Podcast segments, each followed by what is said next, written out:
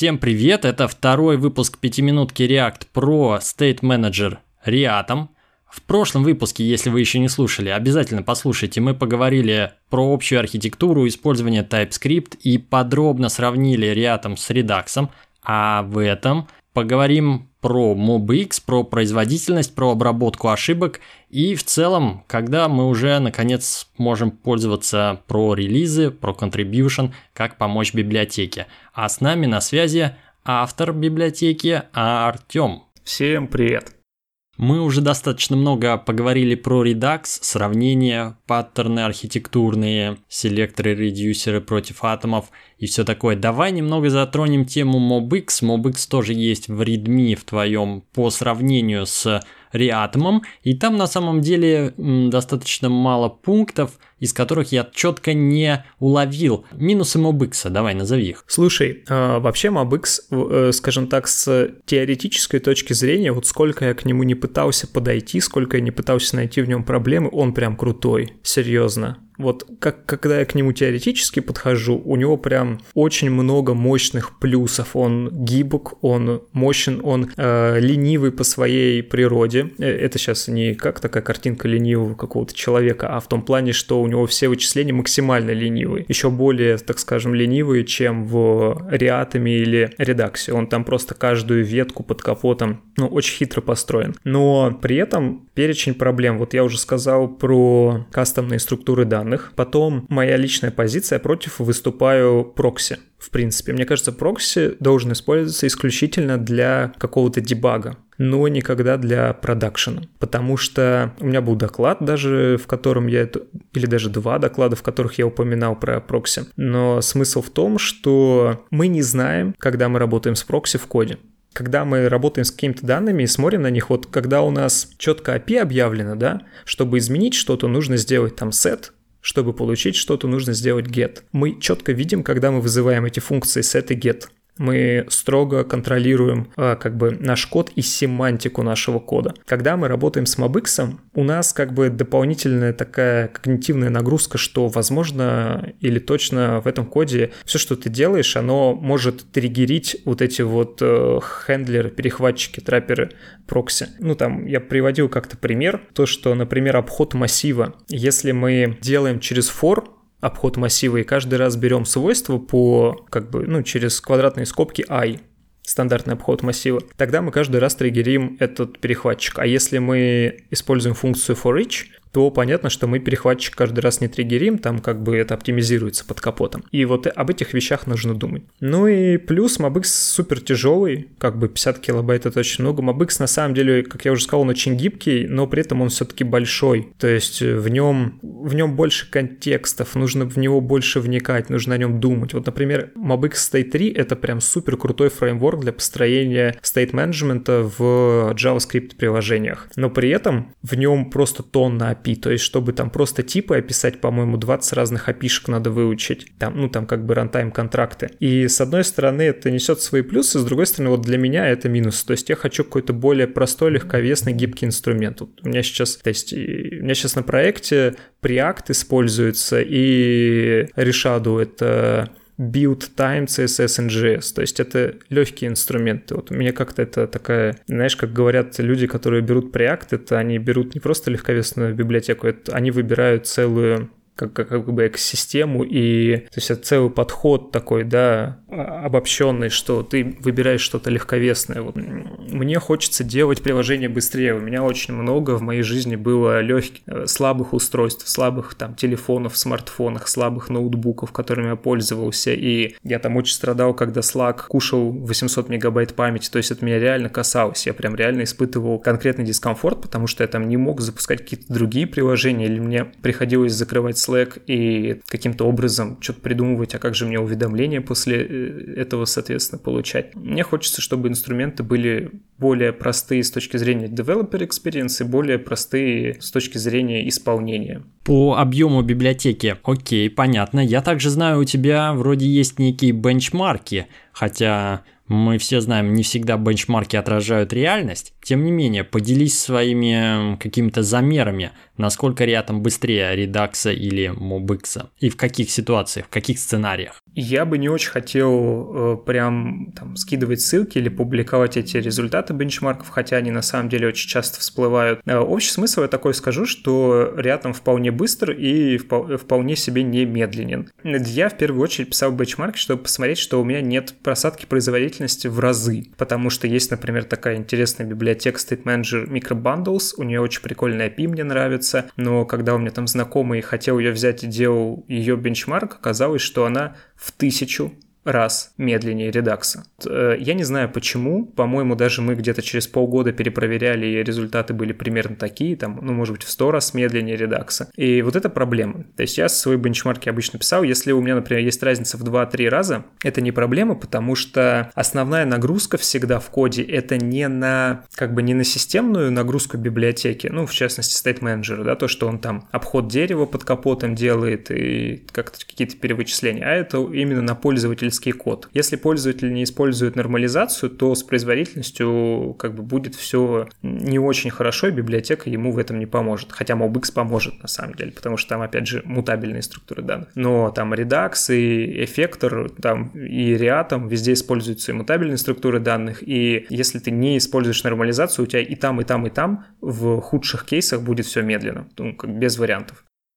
А, по производительности на самом деле Redux очень быстрый очень быстрый. У него проблема именно когда он скейлится в ширину в плане того, когда подписчиков становится там за сотни. Ну, там, в зависимости от устройства, порядок сотен будет, соответственно, разный, когда начнутся проблемы. Рядом скейлится лучше, ну, намного лучше, прям на, на порядке лучше. То есть э, у него могут быть там 10 тысяч подписчиков. Например, там, где на моем компьютере у редакса, например, 500 подписчиков и уже начинаются видны ощутимо именно тормоза, именно моим каким-то взглядом, да, э, то у Рятома 10 тысяч подписчиков и тормозов нет. Но при этом, например, там справедливости ради, э, вот этот вот declare atom, декларация атома, она стоит там где-то в 5 раз дороже, чем создание мемоизированного селектора, честно говорю. Но, во-первых, не так часто есть необходимость именно в динамике в рантайме вот этот declare atom делать, то есть обычно у тебя все декларируется заранее. А, во-вторых, вот это вот в 5 раз, это знаешь, как э, Михаэль Вестстрате, который автор MobX а, его как-то спрашивают, ну, его постоянно спрашивают, типа, а прокси вообще медленные? Ну, потому что у него прокси используется в пятом MobX е. Его спрашивают, прокси медленные? Типа, я вот переживаю, что у меня проблемы с перформансом будут. И Михаэль отвечает так. Он говорит, да, очень категорически невероятно медленные, но вы никогда это не почувствуете. То есть э, прокси работает там, по моим последним данным, я уже не помню, может быть, сейчас что-то ускорилось, в 30 раз медленнее, чем взятие просто свойства. То есть, чтобы сработал вот этот вот хендлер перехвата свойства, он будет работать в 30 раз медленнее, чем просто взятие свойства. И казалось бы, ничего себе, какая огромная разница. Но нужно понимать, что взятие свойства стоит примерно там одну десятитысячную миллисекунды, одной миллисекунд. И 30 десятитысячных миллисекунд — это совершенно копейки. То есть даже если мы возьмем 100 взятий свойств, это 30 сотых или три десятых одной миллисекунды. В худшем случае там обхода какого-нибудь массива. Это практически ничего не стоит. То же самое и с реатомом. Декларация экшена относительно дорогая, но при этом как бы она там стоит ну просто копейки на самом деле. То есть это нужно там создать несколько сотен деклараций экш, э, не экшена, атома, извиняюсь, чтобы почувствовать какую-то проблему с производительностью на мобилке. Итак, с производительностью понятно. Давай обсудим обработку ошибок. Я знаю, у тебя есть интересный подход к тому, что делать, если внутри, внутри атома в момент вычислений выбросился exception – да, слушай, это огромная тема. На самом деле можно очень долго по поводу нее говорить. В принципе, я сейчас э, для общего контекста скажу, что, насколько я знаю, никто, кроме Михаэля Вестрада, который написал MobX, особо не исследовал и не накапливал материал по поводу state менеджмента. То есть э, я не находил никаких э, таких серьезных достаточно работ, в которых бы описывалась хотя бы приблизительная спецификация state менеджера. И по поводу обработки ошибок есть несколько вариантов, как это может быть.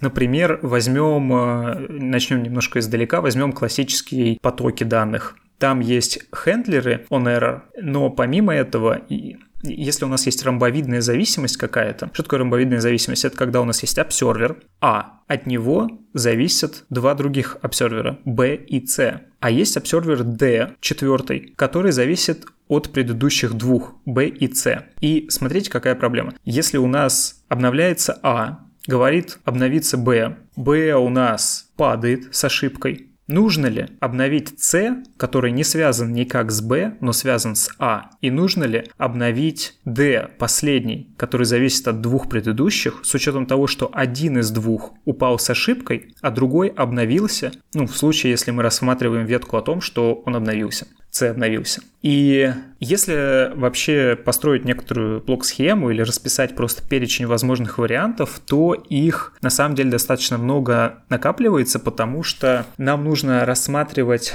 разные варианты поведения. Во-первых, при падении зависимых данных, то есть когда у нас есть вот там перечень селекторов или computed ов, да, когда у нас именно модель данных перевычисляется. А также нам нужно рассматривать тоже э, разные зависимости между сайд-эффектами, то есть как нам нужно, нужно ли нам сайд-эффект вызывать, э, и если они там тоже зависимые, если там один из них упал, вот что нам делать. Соответственно, вариантов реально много, в зависимости от там э, определенной выбранной архитектуры state менеджера тоже нек- некоторые варианты могут существовать, а могут и автоматически отсекаться. А, я для себя принял такое решение и для Реатома, и для вообще на самом деле построения архитектуры приложения в общем и целом. Мне кажется, это самый надежный подход. Э, и заключается он в следующем. Э, смотрите, чем дальше мы предполагаем, что мы можем зайти в наших вычислениях после падения, тем больше у нас появляется вариантов, что делать, если произошло еще одно падение. То есть, если у нас упал какой-то компьютер, и мы предполагаем, что мы можем продолжить вычисление, что делать, если упал еще один computed? А что делать, если у нас еще один э, э, уже в будущем сайд-эффект упал? Нужно нам выполнять следующие сайд-эффекты или не нужно? Иными словами, чем больше мы разрешаем делать после падения, после появления ошибки, тем больше у нас плодится вариативность. И тут нет правильного ответа, э, какое поведение правильно, потому что для разных систем разное поведение может быть правильное. То есть в каких-то ситуациях нам необходимо вообще все ошибки проигнорировать и среагировать вот там самым последним образом. А в каких-то системах нам нельзя не допустить вообще никакой ошибки, если, ну точнее пропустить. Если какая-то ошибка происходит, то нам нужно полностью остановить выполнение программы. Нет какого-то единственно правильного решения. То есть у нас ну, есть просто множество вариантов, которые нужны там разным людям, нужны разные варианты. Вот MobX, например, в какой-то степени у него есть одна настройка, которая там позволяет, скажем так, немножко переключать вариативность. Но я считаю, что самым лучшим способом, на самом деле, когда у нас есть вот множество вариантов и нужно выбрать какой-то один, это предотвратить как раз-таки вот эту вариативность. То есть э, мы вообще, в принципе, не позволяем этой вариативности появляться. Если у нас происходит какая-то ошибка, тут мы полностью останавливаем вычисление наших каких-то зависимостей для того, чтобы не допускать каких-то нежелательных последствий, которые могут произойти. Почему, ну, может показаться, типа, что у нас не остается никакого выбора, но если посмотреть на это с точки зрения того, что если нам позволять пропускать ошибки, то у нас может случиться, опять же, так как для разных систем нужно разное поведение, невозможно спроектировать систему таким образом, что мы будем знать где могут появиться все наши ошибки. Ну, то есть, если мы знаем, где появится у нас ошибка, то, естественно, мы просто предотвратим эту ошибку, понятно, сразу же. А Проблема в том, что нужно подходить к построению, к архитектуре, в принципе, приложения таким образом, что мы не знаем, откуда может появиться ошибка, и нужно проектировать архитектуру приложения таким образом, чтобы любая ошибка, которая могла появиться, она может, правда, в действительности появиться откуда угодно. Просто там библиотека обновилась, как-то вы что-то неправильно написали, допустили ошибку, данные не те пришли. Это как бы невозможно построить абсолютно надежное приложение. Э, нужно проектировать приложение таким образом, что если упала ошибка какая-то появилась, то она никак не могла бы повлиять на приложение, на то, чтобы появились какие-то неправильные данные в приложении, неконсистентные. То есть, когда мы говорим о том, что мы не позволяем делать какие-то вычисления после ошибок, мы говорим о том, не только о том, что мы не даем вариантов, но мы говорим о том, что для тех систем, которые не учли все варианты, мы не позволяем этим вариантам, ошибочным вариантам появиться, когда у нас есть какие-то коллизии данных. я сейчас не буду конкретный пример коллизии данных приводить, он есть, их ну, много можно придумать. У меня есть э, там ссылка на этот пример в Реатами. Более того, я сейчас пишу, э, может быть, мы приложим в шоу-нотах, я сейчас пишу небольшой репозиторий, в котором есть там 5 или 7 базовых тестов, которые показывают, как ведут себя разные стейт-менеджеры при появлении ошибок. И я нашел то, что все популярные стейт-менеджеры, это Redux, Effector, MobX, ведут себя таким образом, что может в некотором случае появиться неконсистентность данных. Реатом же устроен таким образом, что эту неконсистентность не получится сделать. Если где-то в зависимых сторах произошла ошибка, то есть в каком-то атоме, да, у нас атомы композируются из атомов, и вот перечень цепочка целых атомов. Если где-то в атоме произошла ошибка, то все вычисления, которые уже были произведены, весь новый стейт, который накопился в предыдущих валидных атомах, он просто не применится к новому состоянию. То есть в реатоме применен очень э, простой такой э, финт ушами. Мы в стейт записываем данные не когда у нас атом перевычислился, а когда у нас вся цепочка атомов завершилась, накопился какой-то новый Э, ну, точнее, новый контекст с набором новых стейтов затронутых атомов. И тогда мы его объединяем с общим контекстом стора. Если, соответственно, вычисления не завершились, потому что произошла ошибка, то новые результаты, которые уже успели накопиться, они не применяются. И в этом случае получается примерно следующая штука. А, пользователь что-нибудь, например, там сделал в интерфейсе, и где-то произошла ошибка в атомах, и у нас просто полностью все упало, и смотрите, у пользователя сохранился старый старый валидный экран. Он теперь может сохранить как-то данные. У него отобразилось, ну, в любом случае есть какой-то глобальный error handler, да, который делает кэч и показывает нотификацию, что-то пошло не так. Пользователь уведомлен о том, что Сейчас его приложение сломалось, но он может сохранить как-то данные свои, и он уведомлен, он точно знает, что ага, что-то сломалось, он уже как бы, ну, держит это в голове. А вот э, некоторые системы ведут себя иначе. Они часть данных вычисляют, пытаются вычислить, а часть данных там, где не могут вычислить, ну, как бы падают. И в итоге у пользователя отображается неконсистентная информация. У него что-то поменялось, а что-то нет. Но проблема в том, что пользователь, мы не можем спроектировать систему таким образом, чтобы пользователь точно знал, а что же у него обновилось правильно, а что из данных обновилось неправильно и осталось старым. То есть он как бы э, не всегда, ну, это очень непредсказуемо как бы сделать таким, вот прям 100% сделать так, чтобы пользователь четко знал, ага, вот эти данные у меня обновились, вот эти не обновились. Или там вот эти обновились, но остались там старыми, или еще что-то так. То есть надежнее всего проектировать приложение так, чтобы что-то пошло не так, просто мы останавливаем вычисление, показываем пользователю, что-то пошло не так, попробуй еще раз. Все. Как это достигается? То есть если exception произошел, это значит, что рядом не дойдет до той инструкции, до той точки кода, где данные в итоге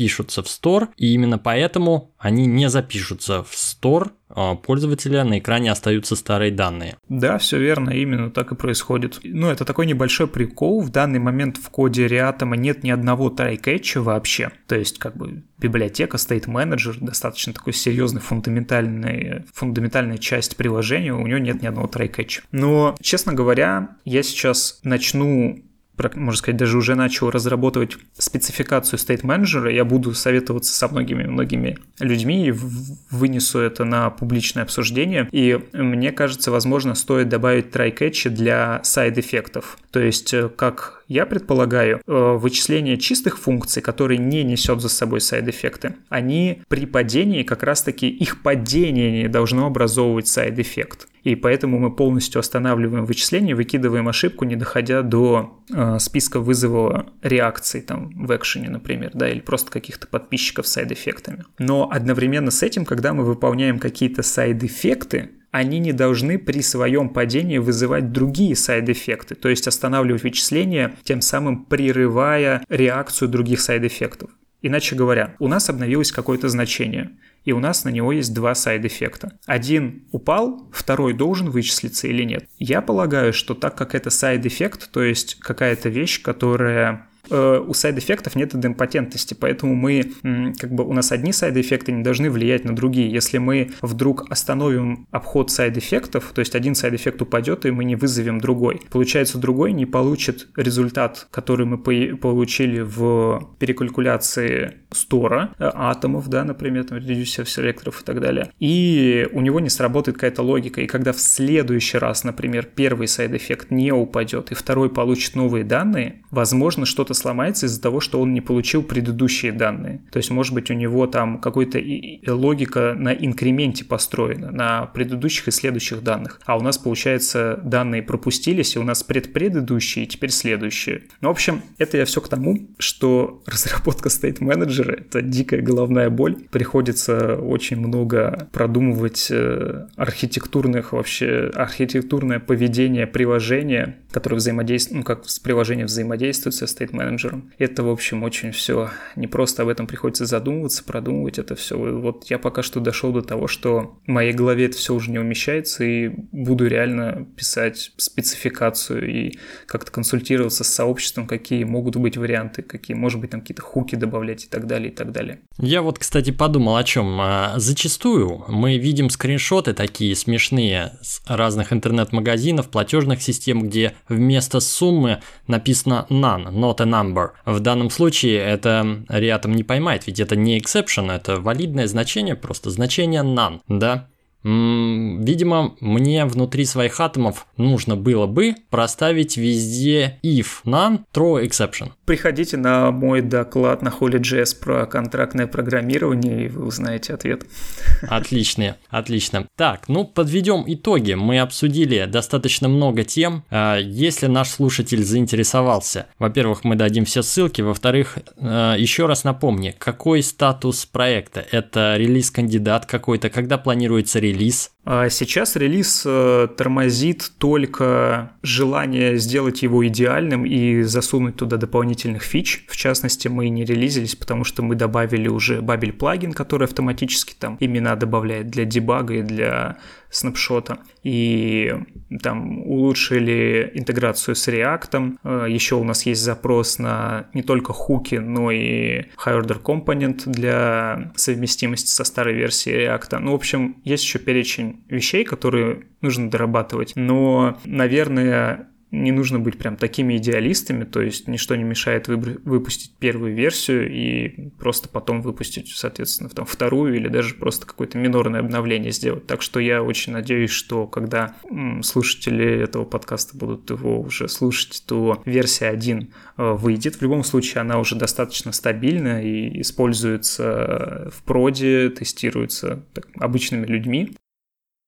Хотелось бы, наверное, еще по поводу разработки тогда сказать, что очень большая благодарность э, Сергею Алексею, это двум таким основным контрибьюторам, которые очень много сделали для Рятом, и коды написали, и идей предложили, и интеграцию настраивали, и дизайн, и очень много всего. И логотип, собственно, был тоже разработан не мной. Также мы держим issues ы э, в достаточно актуальном состоянии и все время накидываем что-то, стараемся там описывать. То есть мы, у нас достаточно продуктовый flow разработки, есть э, contribution гайды, есть э, нормальные CI/CD, ну, как бы все проверяется, есть вроде понятен flow, как вносить какие-то изменения, заходите в репозиторий, ищите issues ы или создавайте их, предлагайте что-то, закидывайте pull request ы, с удовольствием на них посмотрим. Отлично, присоединяемся, смотрим, Дай какое-нибудь ожидание. Мне кажется, я на гитхабе видел э, ожидание первого релиза в ноябре 2019 года. Ну, я надеюсь, что вот в октябре уже все случится, буквально-буквально. Первая версия стабильная, мы ее э, укрепим, а вот э, когда выйдет вторая версия, это загадывать не буду, возможно, там в начале следующего года, но в ней будет, будут просто какие-то вспомогательные уже улучшения, которые просто еще э, улучшают DX, а пользоваться можно уже сейчас. Отлично, спасибо. Надеюсь, этот выпуск был интересен, достаточно насыщенный, технический. Оставайтесь на связи. Спасибо, пока.